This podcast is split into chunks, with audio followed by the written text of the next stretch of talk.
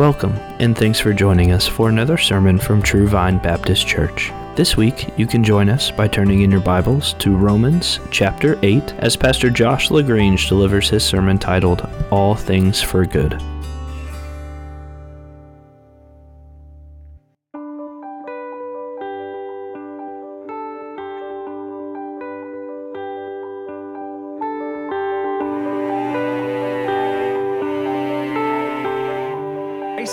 Uh, Christmas and Easter, we've made those days that the children stay in here with us. Um, this year, one of the things that prompted this is with some of the COVID stuff, we've had uh, fewer volunteers than normal. Um, so rather than try to overwork everybody, uh, we decided uh, to do some of these days that uh, periodically throughout the year, sometimes the kids are going to stay in here with us, which we rejoice in. Uh, so next Sunday, that'll be one of those days the children will be in here with us. Uh, one more thing to pass along.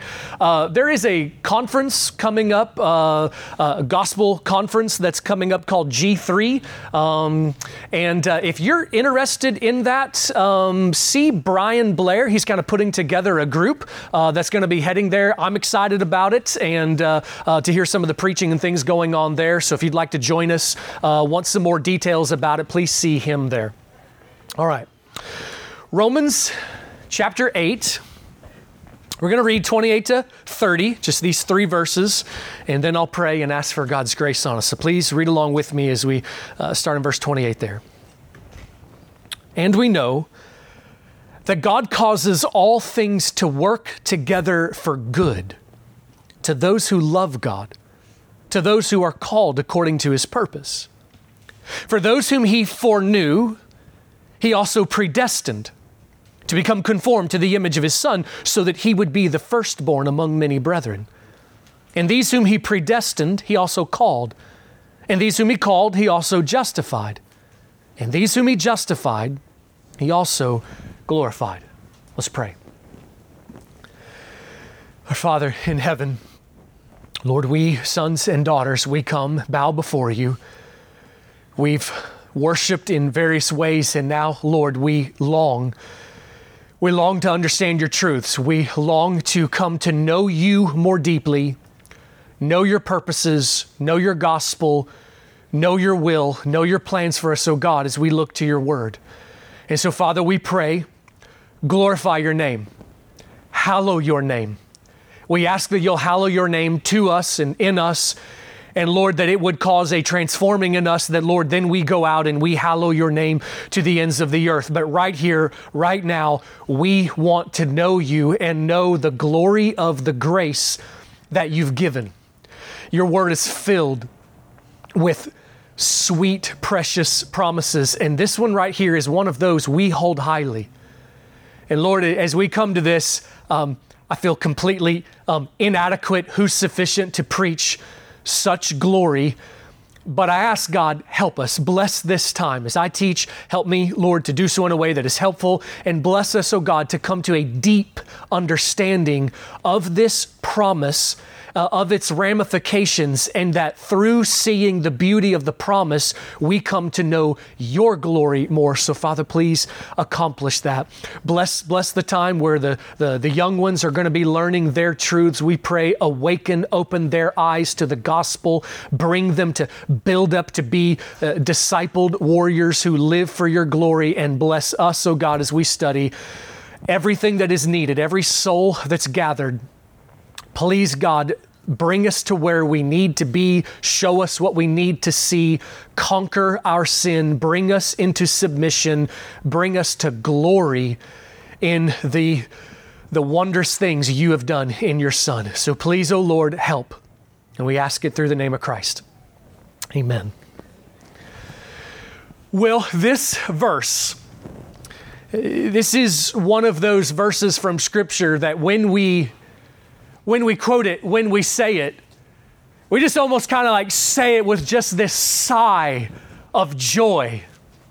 Sometimes when we're encouraging one another, we don't even quote it. We just look at one another and say, Romans 8 28. And we know what it means. This is a well known and, and much loved verse of Scripture. If you think about it, this one verse of the Bible probably comes up, I, I, would guess, about 25 sermons a year. You know, so even if we don't quote it, we're implicitly referencing it. I mean, uh, you know, there's over a thousand chapters of the Bible, and there's one verse that we at least reference in some way half of the sermons and messages of the year. What a, what a gift of a promise. What we have in this verse is there's a, there's a general principle that is stated, and the Bible will do this a lot. It will quote a, a general principle then it'll take that principle and apply it to a specific situation. So the principle can be applied uh, broader than just the context, but it's applied to one specific kind of thing. So this is one of those verses because it is speaking a general kind of umbrella uh, principle you can put this verse on a coffee mug. You can put it on a t shirt. So we often say, you got to be careful about that kind of thing. There are verses that you should not do that with because to take it out of its context, it can seem to be saying something that it's not actually saying. Romans 8 28, put it on a coffee mug, put it on a t shirt, whatever other kind of slogan banner in your household you want to put it on, because it is a verse that as it stands alone, we can understand it. It is wonderful, it is encouraging. But even while I say that, we are missing some of its grandeur and we are missing some of its beautiful depth if we only quote it outside of its context. Because 828 comes in the midst of Romans 8, which is perhaps the most glorious chapter of the Bible. Uh, it's been said by some that if all of the Bible is the, so, is the food that our soul needs, Romans 8 is, is the main dish. It's the steak. And I would say that at least in terms of our joy, at least in terms of our, our hope and the strength that we draw in our souls from promises of the Bible. So it, it, it, there is this glorious crescendo in chapter 8. And so we, we must understand 828 in light of, uh, yes, the whole chapter, but then let me also say particularly verses 28 to 30 those three verses form a paragraph. They're a, they're a transition paragraph. Um, bringing us from what we've just been studying, and then now there will be a, a, a, bit of a turn of attention that will bring us to then verses 31 to 39, which is its own glorious unit. And 28 to 30 is a transition statement, and it is summarizing everything that fits in this whole first 11 chapters. Um, and the first seven and a half chapters that we've worked our way through now, it is a statement regarding all that we have seen in that. Because what have we been learning in the book of Romans from uh, chapter 1 to halfway through 8 thus far? The gospel of our salvation. The, the gospel. We've learned some of these big words justification, sanctification, glorification. Justification, remember that act, that moment where you are first made right with God at the moment of turning to Christ in faith. Then we enter a, a period of a work of transformation, a season of life until we uh, pass off of this earth called sanctification, where God is transforming us, making us more godly. And then glorification, that time where God will finish that work when we come into glory. And so verses 28 to 30 are verses that are summing up all of that. So, verse 28 can stand alone. And you know, is not it interesting that most of the time when we quote Romans 8:28, we are usually addressing circumstances of pain and suffering. And that's legitimate. It's a general principle.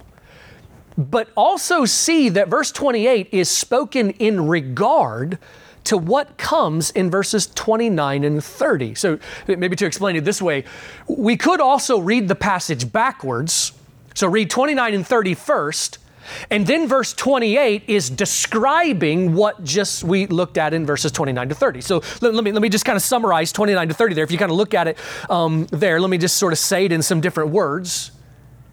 God designed a people in his mind before the world was even made. Before the world was even made, He predestined a group of people, deciding that He would save them.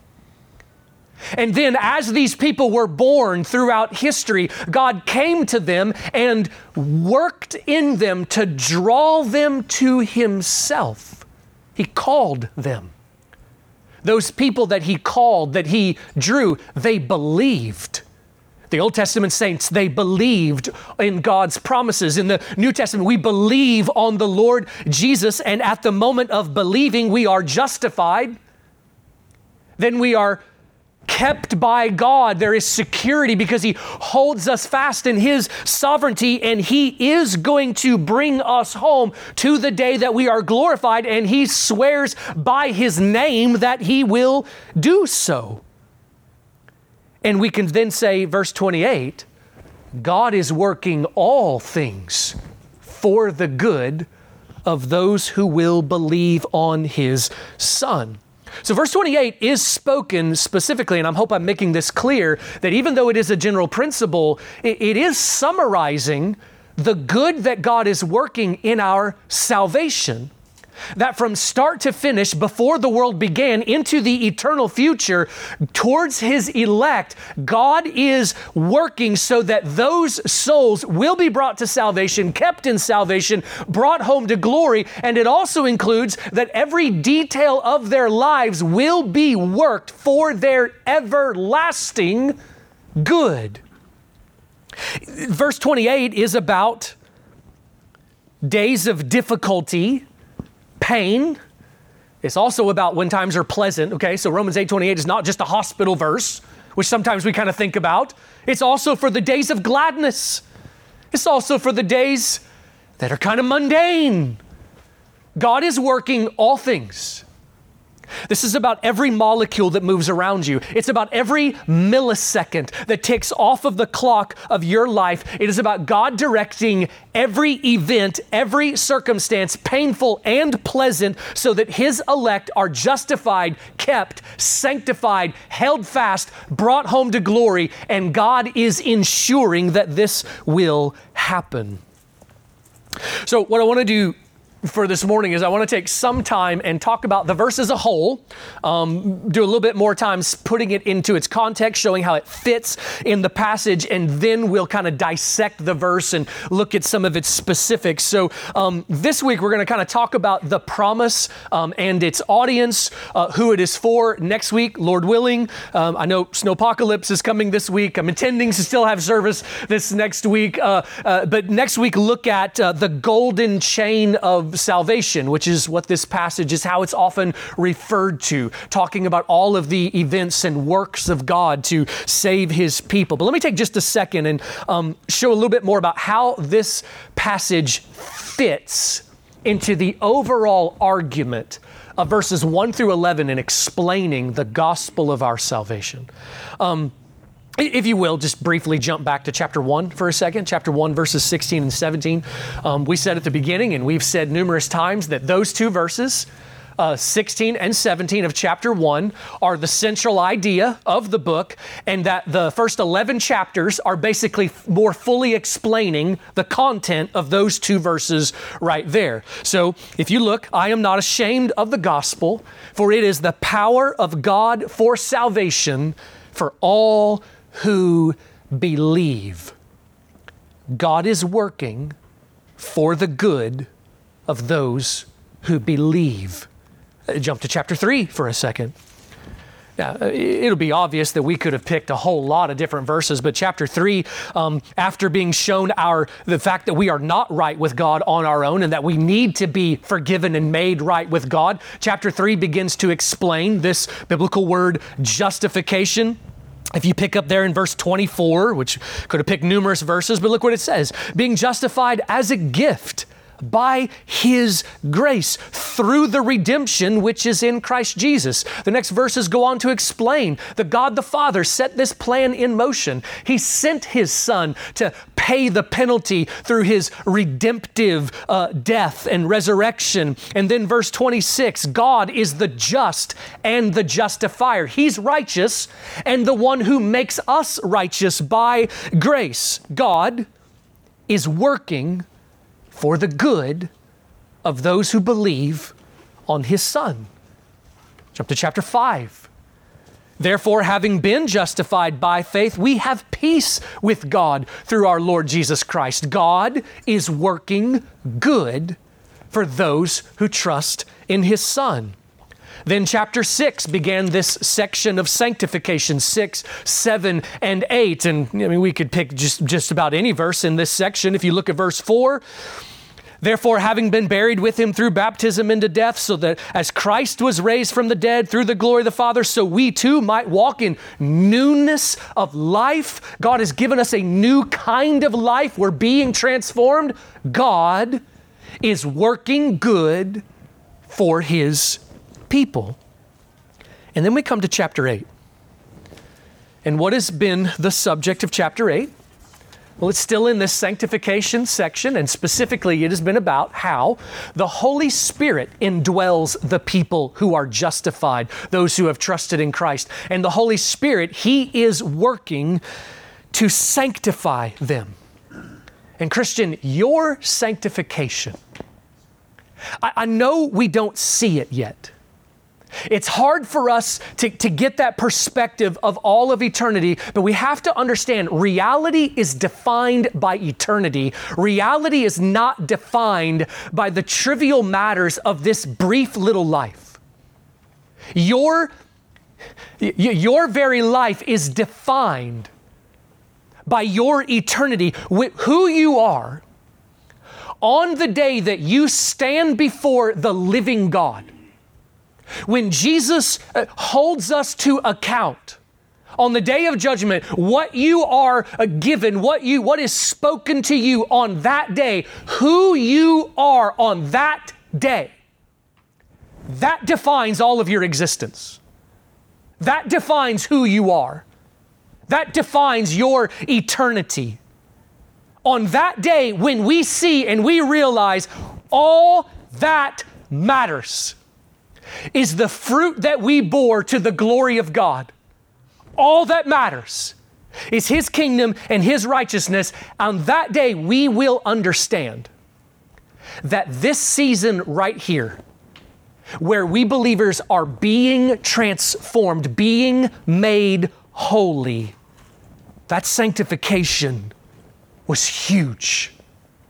God is working for our everlasting good because your holiness is your everlasting reward.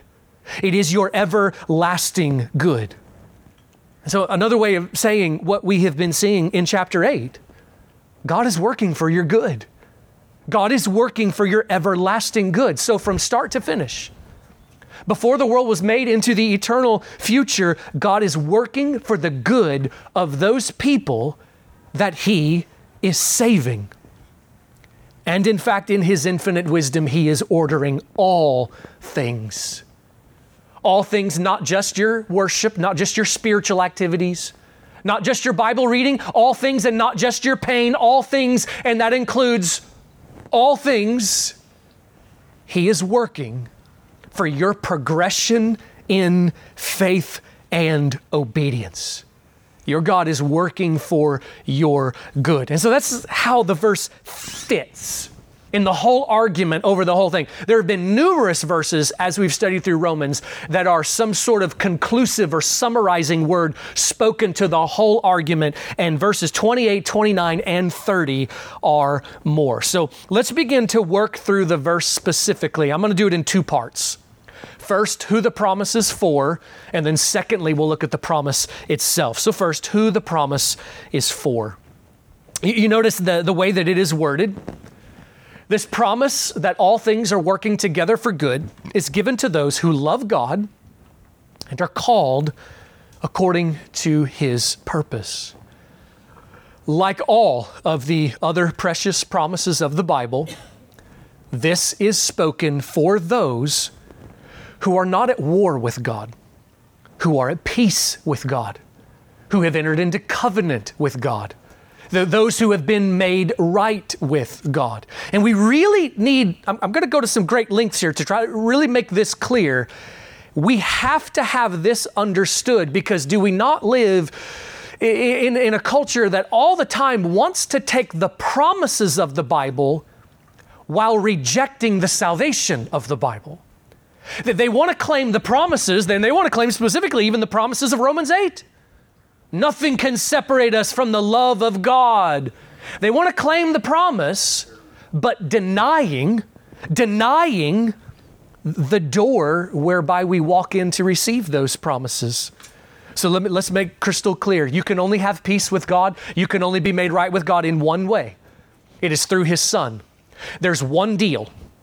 The, the, many times people think that they are they are they're fine with God, they're okay with God. They maybe even use some of this language of "Don't worry about me, me and God. We've got our own little arrangement." And what they mean is they had some moment of significant prayer where they felt really deep about it, and they try to make a bartering deal with God. One of these deals where they say, "You know, God, if you will bless me."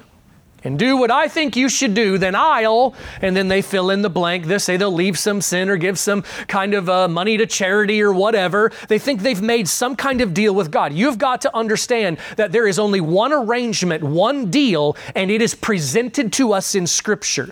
You're not going to negotiate some new deal with God. There's one deal, one door, one bridge, one way. Jesus said, I am the way, the truth, and the life. No one comes to the Father but by me. If you are going to be made right with God, if you are going to be at peace with Him, if you are going to come and receive eternal life, there is only one deal on the table, and it is faith in the Lord Jesus Christ.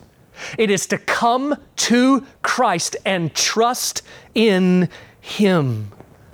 But you won't do that until you believe what the Bible says, that it's actually true. You won't do that until you accept what God says that right now, on your own, if you have never turned to Christ, you're not right with Him. All the time, the world's just assuming that they're already right with God. You have got to see what the Bible says that right now, if you are not in Christ, you are not right with Him. You must come to Him. Come turn trust in Christ to be saved. And when you are saved, this is how it works it's all or nothing. It's all the promises or none of the promises.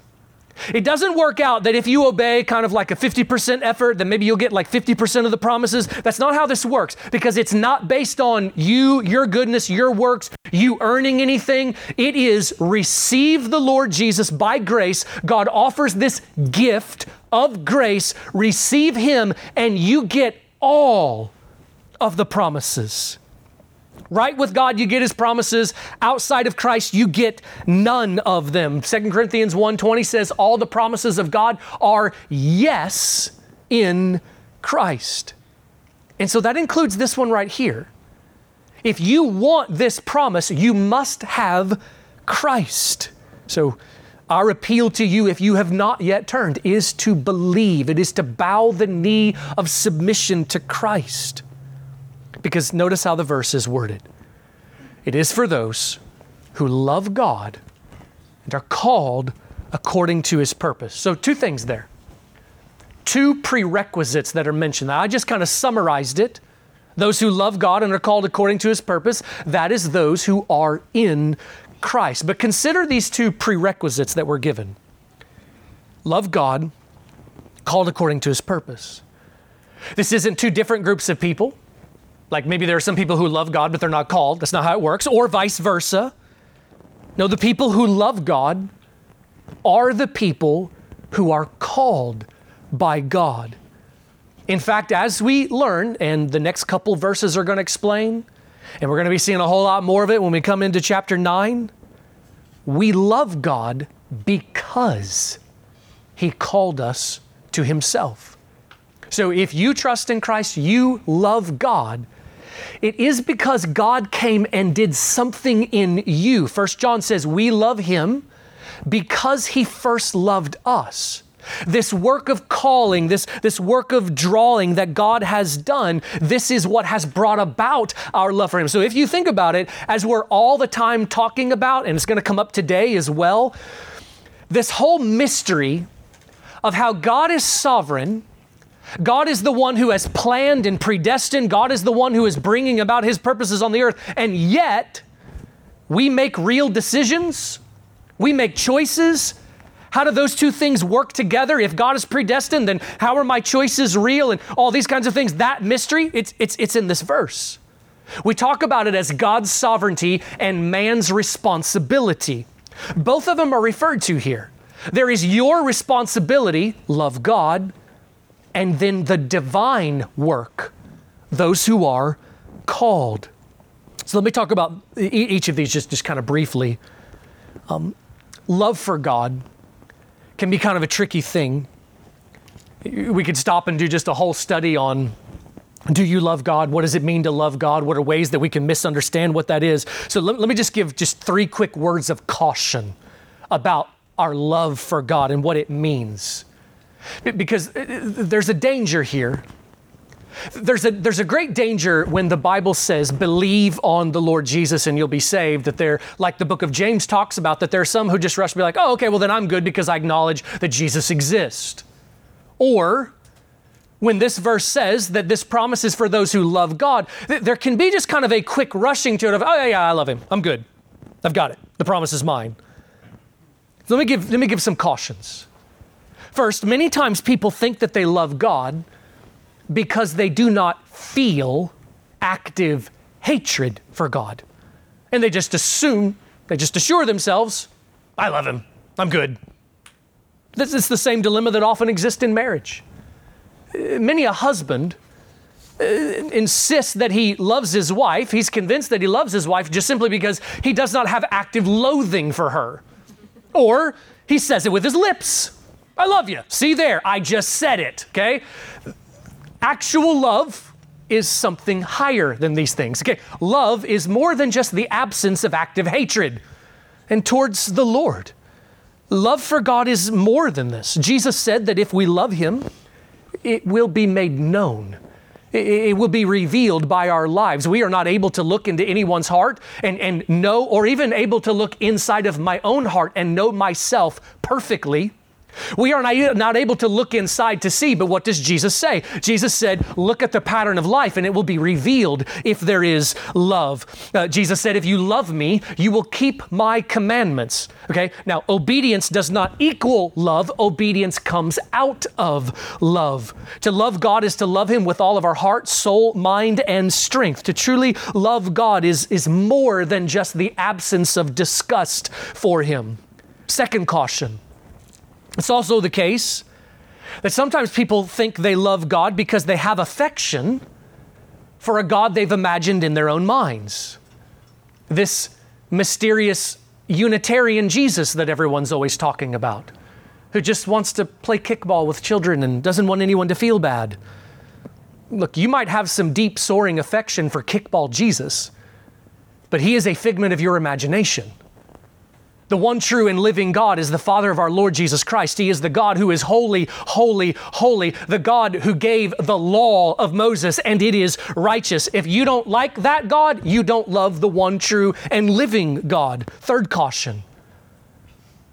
Another way to be mistaken about our love for God is to ask this question Do I love God, or do I simply love His gifts? Imagine a husband who didn't really love his wife. He just loved some of the things that she did, some of the ways she worked. He loved when she cooked supper and he loved sex. He doesn't care about her.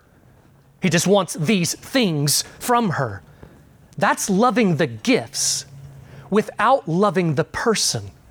And listen, that kind of thing exists towards God. That kind of thing exists that, that there can be, I, I, I'm okay with God, I like Him when He's doing what I want Him to do. This is the biggest thing that the prosperity gospel gets wrong, by the way. They, they get a lot wrong, but here is the worst. The worst thing that the prosperity gospel gets wrong is that that movement does not actually love God, they love money.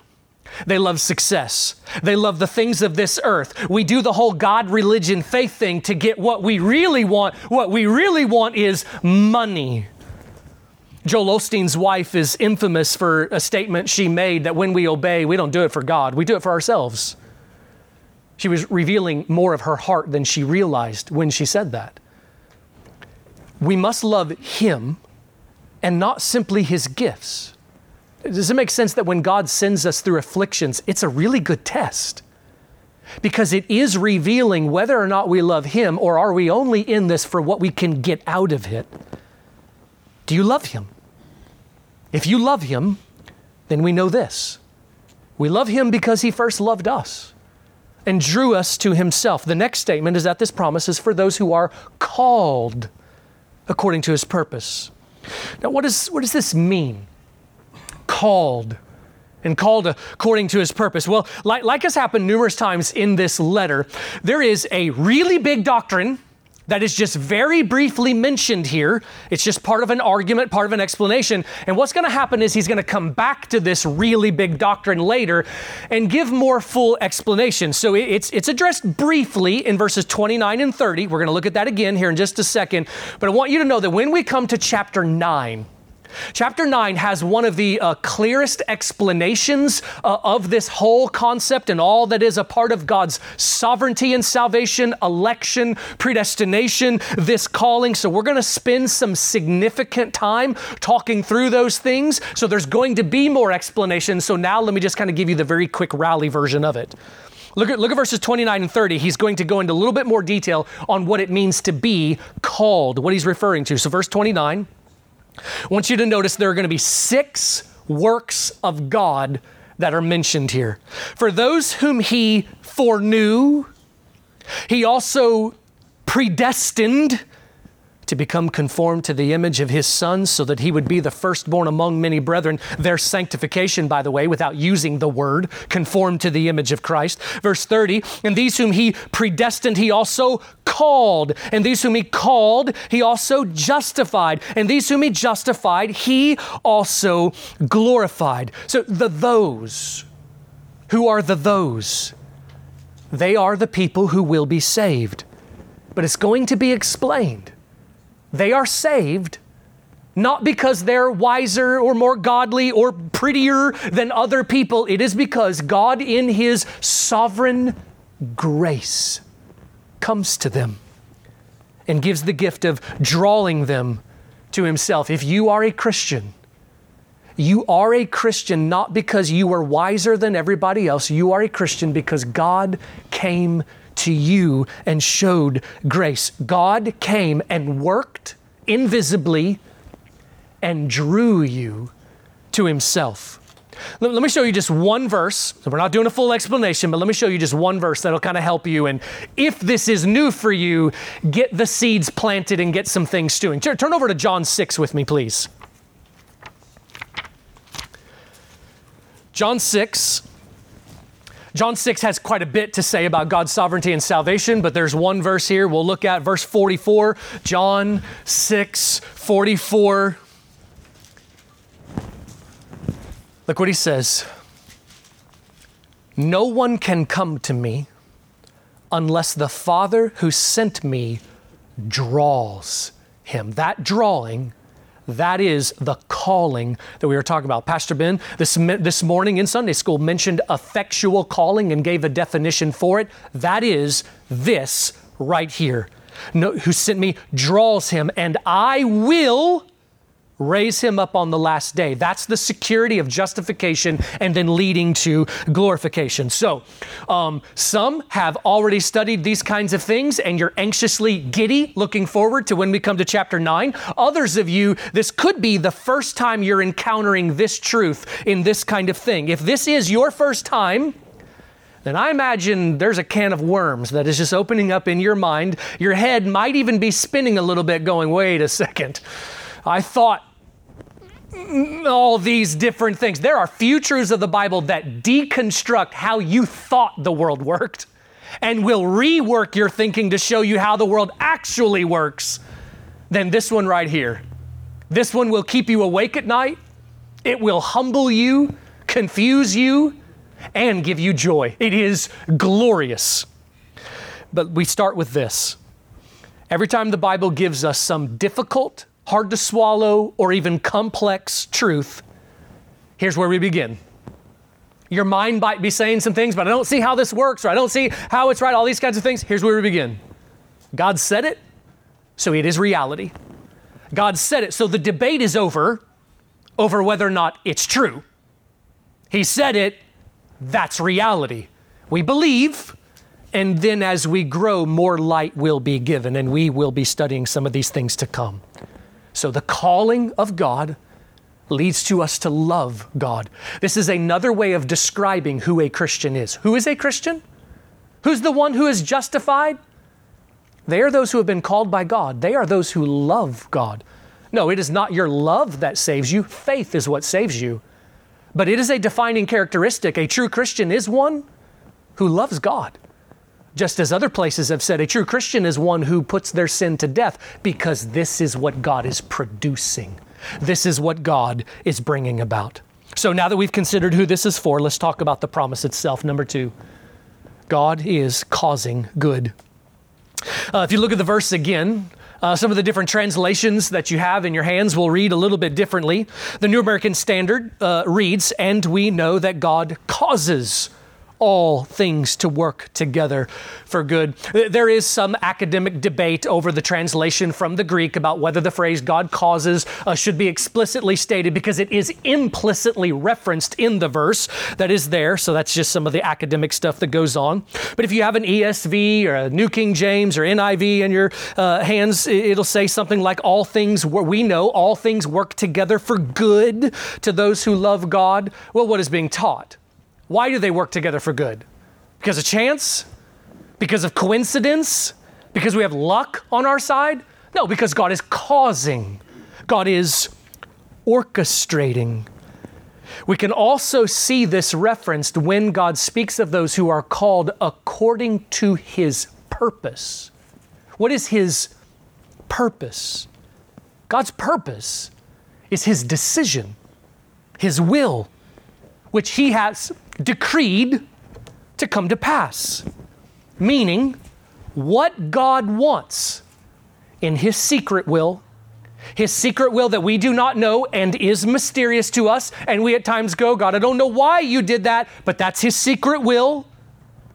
What God wants in His secret will is what will happen in time. It is planned, it is pre planned all things work together for good, not because God is really good at making lemonade out of lemons.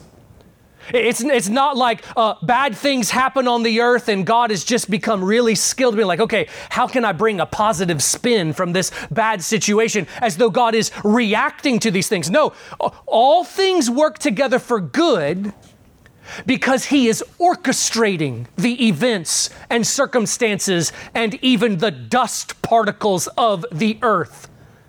All things work together for good because God has ordained a plan. He is bringing them about. And yes, that means even pain and loss and death. He is that sovereign. He's working all things for good.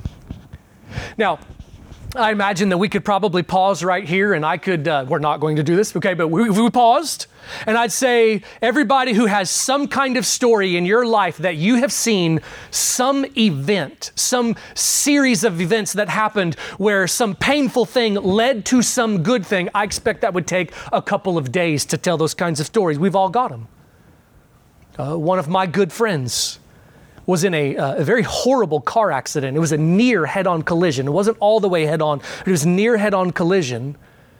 And he ended up being brought to the hospital, and they did MRIs to try to diagnose his injuries. And those MRIs, later, sometime the road, down the road, were used to help reveal that his lymph nodes were swollen, which revealed that he had cancer that had made it into his lymph nodes. They were able to act and I'm convinced, and he's convinced, that the only reason he is alive right now, they had to do major surgery to remove many of his lymph nodes. The only reason he is alive is because of the MRIs, because of that accident. You all probably have accounts you know of just like that. Some freak, uncanny, maybe even painful event ended up saving someone's life. But I want to say from the very beginning here, we love those stories we love the ones where there's this kind of happy ending of that somebody's physical life was saved or there was some kind of earthly blessing. But we have to understand, and where we're going to, is that God is still working for good even whenever there is terrifying loss. When believers die, at, at a young age. If we consider all the biblical accounts where we see God orchestrating and working good out of difficulty, complexities, and, and pain, that's a long list. Moses, Jonah, Esther, Ruth. Uh, maybe one of the clearest, though, I think, uh, is the account of Joseph in the Bible. Uh, Jacob had 12 sons, and the Bible doesn't present it as a good thing, but Jacob had a favorite son, and his favorite son was Joseph. Because of this, Joseph's brothers hated him. In fact, they hated him so much that nine of them one day decided they were going to kill him. Another brother, a tenth one, stepped in and said, No, let's not kill him. Let's just sell him as a slave. I mean, after all, he's our brother. So they decided to sell him as a slave. It just so happened that at that moment, a band of Midianites were coming past. And so they sold their brother Joseph to this band of Midianites. They took Joseph's tunic, they smeared blood on it, rolled it in the dust, and brought it to their father and lied and said, We, we found this. And so Jacob concluded that his son was dead. It just so happens that the Midianites that Joseph was sold to ended up traveling to Egypt where they did business with a man named Potiphar. Potiphar was a powerful man, bought Joseph, brought him into his house, set him in charge of things, and everything Joseph touched turned to gold. He was prospering in all that he did, and eventually Potiphar's wife began to lust after Joseph and tried to seduce him. When Joseph resisted her attempts, she made false accusations against him. And because Potiphar was a powerful man, he threw Joseph into prison, but the same prison that Pharaoh also used. There in prison, Joseph flourished again. He was even put in charge of things inside of the prison. While he was there, he interpreted some dreams for some fellow inmates. One of those inmates got released and went into the service of Pharaoh once again, and Joseph sat in prison for years for years. But one night, Pharaoh had a dream. No one could interpret it. Just so happens that one of these inmates that had known Joseph in the prison and Joseph had interpreted a dream was there near Pharaoh. And so he mentions, Hey, there's a guy in prison that I think could interpret your dream. Joseph was brought out of prison. Interprets Pharaoh's dream, offers words of counsel so wise that Pharaoh decided to release him from prison and make him second in command of all of Egypt, a major empire at the time. Joseph implements a strategy by the wisdom of God, his skills in administration, institutes a plan that over the next seven years they saved grain because God revealed a massive famine was coming after that. And because of Joseph's work, his wisdom, his administration, and all of these things, it turned out that many, at least many thousands of lives were saved from starvation because of the grain that was saved over the course of the next, next seven years. And those lives included the descendants of Abraham, whom God had promised to bless and work good for. The Lord Jesus eventually came into the world from the bloodline of those lives that were saved from starvation by Joseph. But just consider it for a second. Joseph was in the right prison because of that false accusation. That false accusation came because he was in the right house. He got there because he was sold to this specific group of Midianites, and all because his brothers did what they did, and all of this came about, you know, because of coincidence. That's sarcasm if you're not picking it up. Joseph went to Egypt, but I, I mean, you got to consider. We love the happy ending of that account. You realize he spent more than a decade in bondage. You, you realize there would have been nights where there was wondering what are the purposes of God. More than a decade in bondage, false accusation. Joseph did all of this because well, I want, I want to show you the biblical answer. J- jump back to the book of Genesis with me, please, and look at uh, chapter 45, Genesis 45.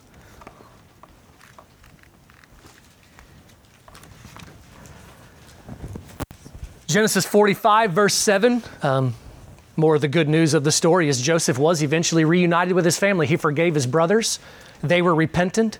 Jacob got to learn that his son was alive and they got reunited. And we have a couple of instances where Joseph is speaking with his brothers, and this is one. So, 45, verse 7, Joseph saying to his brothers, God sent me. You might even circle that word in your Bible.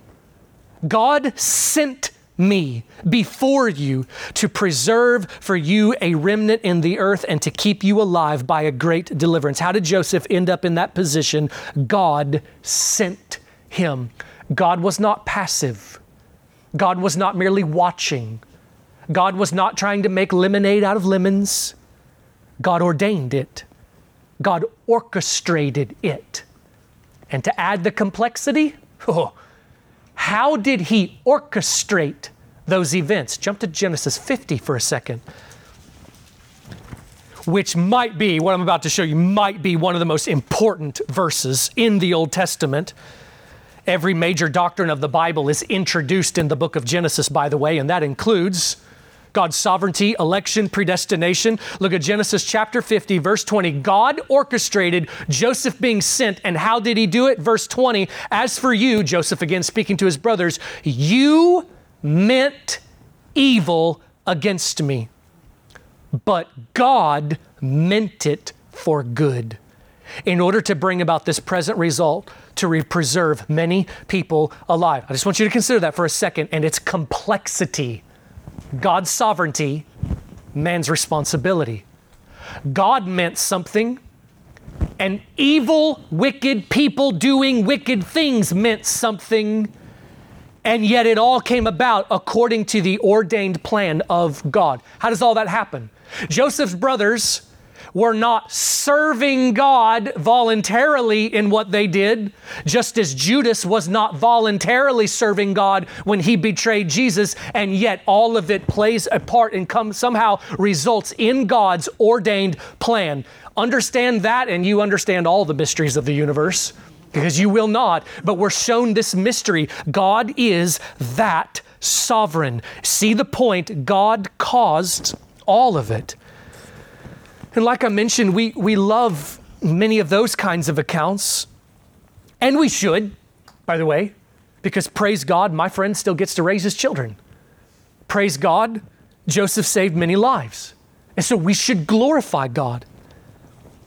But we also have to recognize that God is working good even when it does not result in people's earthly life being spared or earthly pleasantness coming. Romans 8:28 is also true for the North Korean believer living in a labor camp with a belly full of parasites, being slowly starved to death, regularly beaten, and maybe even raped. Does your understanding of God and His purposes have room for that? Does your understanding of God and His purposes have some kind of framework for comprehending how those things can also be for good. Because how can that be good? I mean, isn't that circumstance usually what we describe as like the worst? How can that be good? Part of our question and part of how that brings us turmoil, it reveals that in our weakness, we often misunderstand what is truly good and what is actually tragic. We say that again because it's kind of important. We often misunderstand what is truly good and what is actually tragic. And it is because in our short sightedness, we often can only see things from the earthly perspective. And it is not until we begin to learn to see with the eternal perspective as God is working all things from heaven to bring about a great plan that goes beyond us. And there's a day of judgment and an eternal perspective. That's where we begin to understand what is actually good. Let me compare a couple stories here. David Brainerd was a young man who attended seminary education because he wanted to be a pastor. This is a guy who loved the Lord. David Brainerd. I want you to remember his name. But one day while he was at school, in just kind of a rash moment, he made some um, uh, remarks that he later regretted. He criticized a professor and a tutor, and word got back to them, and he was expelled from school. He was kicked out of Harvard. He was a young man who wanted to be a pastor, loved the Lord, But now his hopes of being a pastor were dashed. Actually, at that time, there was a law that if you did not graduate from one of these approved institutions, you could not be an ordained pastor in America. So his hopes of serving the Lord were dashed. So he began, he decided to preach the gospel in the only other way that he knew. He became a missionary to the American Indians living in the wilderness on the edges of society, specifically to the Delaware Indians. This is one of the things about him. Doing that kind of missionary work meant that he did not have a bed, he did not have a house, he had just a tent that he would sleep out in the woods. And for some of us, we kind of like that sort of thing. He hated it. He despised sleeping out on the ground in the cold. He, he describes the, the rain pouring in and soaking him while he was there and the, the sickness that he would endure because of living in the constant cold and eating meager rations. He absolutely hated living in these conditions. He did it because he loved the Lord. He loved the Lord. And by the way, we know these things because he wrote about them.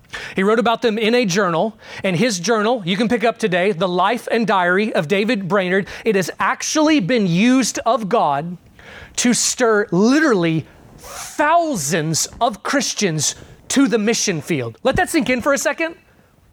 There have been thousands of missionaries who would say that that one book helped stir them to want to go to the mission field, including William Carey, the father of modern missions, and Jim Elliot, that guy that I'm all the time telling you about who died reaching an unreached people group down in South America. So, a little by the way, if one book caused thousands of people to go to the mission field, you should read it. You should read it, okay? And that will be one of the good things I'm going to reference that came about from his life. But he he hated this life on the frontier, the cold and all of this. He did it because he loved the Lord, he loved the gospel, but he eventually took ill from tuberculosis. Actually, went in his sickness to the house of Jonathan Edwards. One of Jonathan Edwards' uh, daughters, Jerusha, cared for him on his deathbed. We do believe they actually fell in love with each other, but he was never able to marry her because he died. She later died of tuberculosis, which she caught from him as well. He died at the age of 29. So I, I want you just for a second to consider his life and consider it from the worldly definitions of what is good and what is tragic. Kicked out of college, never made a career, lived in poverty, slept on the ground, publicly shamed, never married, and died at a young age. Is that how you'd write the script for your children if you got the chance? People of the world hear that story and they say, How tragic. How tragic. Tragic, that's the word that's often used. But, Christian, part of what we have to uh, be seeing from Scripture is that that is backwards thinking. That man, David Brainerd, led I don't know the number, but a significant number of souls uh, to faith in Christ among the Delaware Indians and was used of God to lead thousands to the mission field to labor for the gospel. So, who knows how many souls came to faith in Christ indirectly from his influence? And right now, that man is blissfully happy blissfully happy. And on the day of judgment, we will see it, we will watch. We will see David Brainerd receive his rewards on that day. And on that day, when we see him receive the, the lavish rewards, you will wish you were him. We will wish that we had been able to be used like that. Tragic is not the word. God is working all things for good, but we have to define good according to its actual definition and not the sinful, short sighted definition that we often come to here. And let's compare that to another story. Let me just make one up. Let, us make up a story about a guy that the world would call blessed and maybe even use religious language to say, God really blessed him. Let's take a man who grew up in a nice home, got a good education, went to church, went to a nice church that said nice things, nice, respectable religion, but no gospel. He goes to college, studies business, graduates high, gets a well paying job, marries, has kids. His little Johnny hits the winning home run at his tourney. Big house. He, his wife, and his kids never gets cancer. Lives to retirement, buys a second home down in Florida, and he and his wife live out a nice, comfortable life down in the warm weather, lives to old age, and dies in his sleep. The world hears that and says, Oh man, that's the good life right there. God really blessed him. But this is Jesus' point in the parable about the man who built the bigger barns. That kind of thinking is completely backwards. What did God say to the man who built the bigger barns? You fool. You fool. David Brainerd's life was not tragic. That's not what tragedy is. Tragedy is the man who lived a comfortable century and entered into eternity separated from Christ. That's tragic. We have to rethink what is good and what is tragic. God promises to work all things for our good, but not all things for our earthly present comfort and earthly prosperity. And one of the reasons we struggle with this is we fail to see how valuable holiness actually is. When you endure difficulties, when you endure afflictions, God is working to make you holy, and that is for your everlasting good, your everlasting joy. God is working all things for the good of His people. And so, when God works to heal people from cancer, we will rejoice and we will glorify Him. But when God chooses to ordain a Joni Eareckson Tada to spend five decades in a wheelchair, but through her life, she has influenced how many, many thousands to know God, we will rejoice in that as well. And we will glorify Him. We will rejoice when things work out pleasantly, but we will also glorify God and know that He is working for good when believers die early and die in pain. And when you suffer, when you suffer, this promise enables you to bless His name and to assure your own heart this I know that God is for me and begin to look for the good that He is bringing. Because in the end, eternity is all that matters. Let's pray. Father in heaven, we bless your name and thank you for yet again seeing another sweet, precious promise. It boggles our mind that you're able to work all things for however many Christians there are on the earth, just even right now, and yet you know every, the number of hairs on our head of each one of us. And you're working all things so that we will know you, so that we will be made holy. We thank you for this, God. Help us to take the right kind of comfort from it. Give us a, a godly confidence, Lord, knowing where we stand with you. Father, help us, we pray. Bless us as we're going to leave here um, in just a moment. We pray that we will live to your glory. And we ask all these things in the name of Christ. Amen. Thanks for listening, and we hope you enjoyed this week's message. Tune in again next week as we continue through God's Word at True Vine Baptist Church. We also invite you to like our Facebook page, follow us on Twitter and Instagram at True Vine IND, or visit our website at true-vine-baptist.org.